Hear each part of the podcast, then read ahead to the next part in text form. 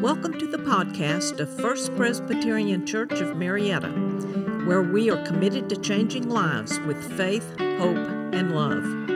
We're so glad you are here. Our second scripture lesson comes from the Gospel of John. John chapter nine, verses one to forty-one. Again, I invite you to listen for the word of the Lord. As he walked along, he saw a man blind from birth. His disciples asked him, "Rabbi, who sinned, this man or his parents, that he was born blind?"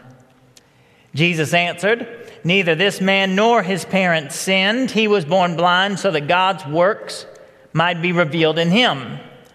We must work the works of him who sent me while it is day. Night is coming when no one can work. As long as I am in the world, I am the light of the world." When he had said this, he spat on the ground and made mud with the saliva and spread the mud on the man's eyes, saying to him, "Go wash in the pool of Siloam," which means sent. Then he went and washed and came back able to see. The neighbors and those who had seen him before as a beggar began to ask, "Is this not the man who used to sit and beg?" Some were saying, "It is he." Others were saying, "No, but it is someone like him." He kept saying, "I am he," but they kept asking him, "Then how were your eyes opened?" He answered, "The man called Jesus made mud, spread it on my eyes, and said to me, 'Go to Siloam and wash.' Then I went and washed and received my sight." They said to him, "Where is he?" He said, "I do not know." They brought to the Pharisees the man who had formerly been blind. Now it was a Sabbath day when Jesus made the mud and opened his eyes. Then the Pharisees also began to ask him how he had received his sight. He said to them, "He put mud on my eyes, then I washed, and now I see." Some of the Pharisees said, "This man is not from God, for he does not observe the Sabbath." Others said, "How can a man who is a sinner perform such signs?"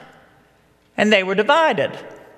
So they said again to the blind man, "What do you say about him? It was your eyes he opened." He said, "He is a prophet." The Jews did not believe that he had been blind and had received his sight until they called the parents of the man who had received his sight and asked them, "Is this your son who you say was born blind? How then does he now see?"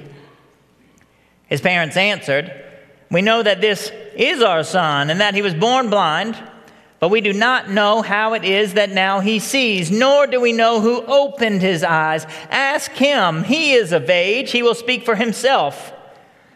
His parents said this because they were afraid of the Jews, for the Jews had already agreed that anyone who confessed Jesus to be the Messiah would be put out of the synagogue. Therefore, his parents said, "He is of age. Ask him." So, for the second time, they called the man who had been blind, and they said to him, "Give glory to God. We know that this man is a sinner." He answered, "I do not know whether he is a sinner. One thing I do know, that though I was blind, now I see." They said to him, "What did he do to you? How did he open your eyes?" He answered them, "I have told you already, and you would not listen. Why do you want to hear it again? Do you also want to become his disciples?" Then they reviled him, saying, "You are his disciple, but we are disciples of Moses. We know that God has spoken to Moses, but as for this man, we do not know where he comes from." Then the man answered, "Here is an astonishing thing. You do not know where he comes from, yet he opened my eyes. We know that God does not listen to sinners, but he does listen to one who worships him and obeys his will. Never since the world began has it been heard that anyone opened the eyes of a person born blind. If this man were not from God, he could do nothing."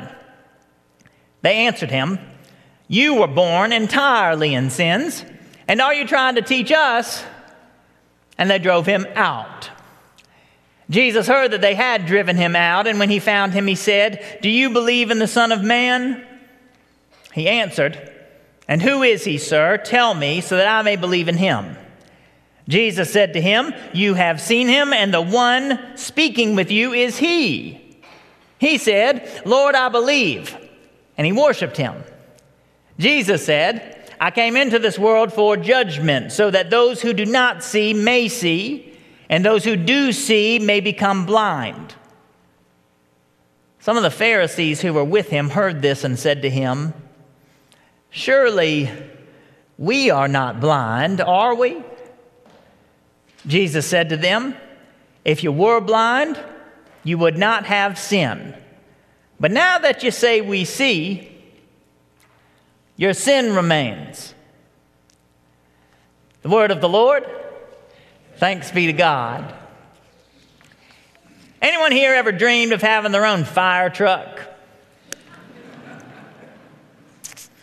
On Monday morning, I pulled into the church parking lot, and there was an antique fire truck parked in our church parking lot. So I got out of my car, I took a picture of myself in front of it, and I thought to myself, how amazing is this? Someone left a fire truck in our church parking lot. But here's the thing, I don't think everyone even noticed it. Uh, or if they did, they stayed in their car and just looked at it. It was parked in the, in the lot where a lot of preschool parents line up to drop off their kids at our preschool. I can imagine that most of the preschoolers noticed this antique fire truck, wanting to get out of their cars to climb on it. And I can also imagine that many of the parents who were dropping their preschoolers off had other things on their mind. I want you to know that the only reason I dedicated so much attention to the fire truck was because I no longer have a preschooler in the car. Back when I did, I didn't have time to notice fire trucks. I wasn't getting enough sleep. I was always rushing to get off to work, feeling like I was mediocre at absolutely everything.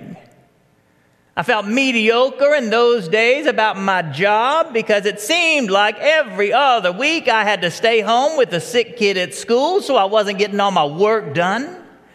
I felt mediocre at exercise because I always had middle of the night wake-up duty. So if one of the girls had a cough, I got up with them, and then I didn't feel like getting up early in the morning to run. I felt mediocre even in marriage because for that season of life, Sarah and I were more like nannies or drivers than husband and wife. However, today with eleven and thirteen-year-old daughters, I'm getting plenty of sleep. I have time to notice the world around me. I have, uh, with these older kids at home, I, I love seeing little kids, and sometimes I I stop and I talk with them. My, my favorite part of the workday is at twelve o'clock. At twelve o'clock, I'm usually on my way out to lunch. I walk through the gathering area just right out there. All the preschool kids are lined up, ready to be picked up by their parents. Little Kate Callahan sometimes stops me. One day she noticed that I had cut myself. "What happened to your face, Mister Joe?" she asked me. "Well, I've been shaving for years now, but sometimes I get in a hurry and I still cut myself shaving," I told her. One of her classmates, Colt Cardin, said, "My daddy shaves with a mirror. Do you have a mirror to shave with, Mister Joe?" I told him I'd think about getting one of those. And I walked away from that conversation with a big smile on my face because the light shine so brightly in those kids. But we must slow down to notice it. We don't always have the time to slow down. We are all sometimes too busy to slow down. None of us has enough time to notice the whole world around us. Our minds are focused on other things. There are plenty of things in this world to worry about or be busy over. There are some seasons of life when it feels like all we can do is tread water, hardly aware of the world around us. Sometimes the light shines and we are blinded by it rather than rejoicing in it. That's the theme of our second scripture lesson from the Gospel of John. It was a long scripture lesson I read for y'all this morning. And in case you got lost in those forty-something verses, let me briefly summarize what I read. Jesus healed a man of his blindness. But this miracle made the religious authorities of the day anxious because he had healed the man on the Sabbath. In those days, you weren't supposed to work on the Sabbath. Everything was closed. Everybody rested. A healing sounded like work to the religious authorities, so they tried to crack down on Jesus, who didn't observe the rules and the customs of the day, and they went after the formerly blind boy's parents. When they went after them, his parents felt attacked. They didn't want to get into trouble, so they told the religious authorities to go and ask their son about it. "What can you tell us about the man who healed you?" they asked him. The boy who had been blind said, "Only one thing do I know, that I was blind and now I see." That seems to me to be the main thing, yet the religious authorities didn't see it that way. They looked right over the miracle as though they had been blinded by it. So Jesus said to them, "I came into this world so that those who are blind might see, and those who think they can see would recognize that they are blind." The religious authorities heard him say this, and they said to him, "Surely we are not blind, are we?" This is a wonderful question for anyone to ask him or herself. Surely I am not blind, am I? Well, of course I am. We all are. When I was a father of two preschoolers, I had to be at least fifty percent blind.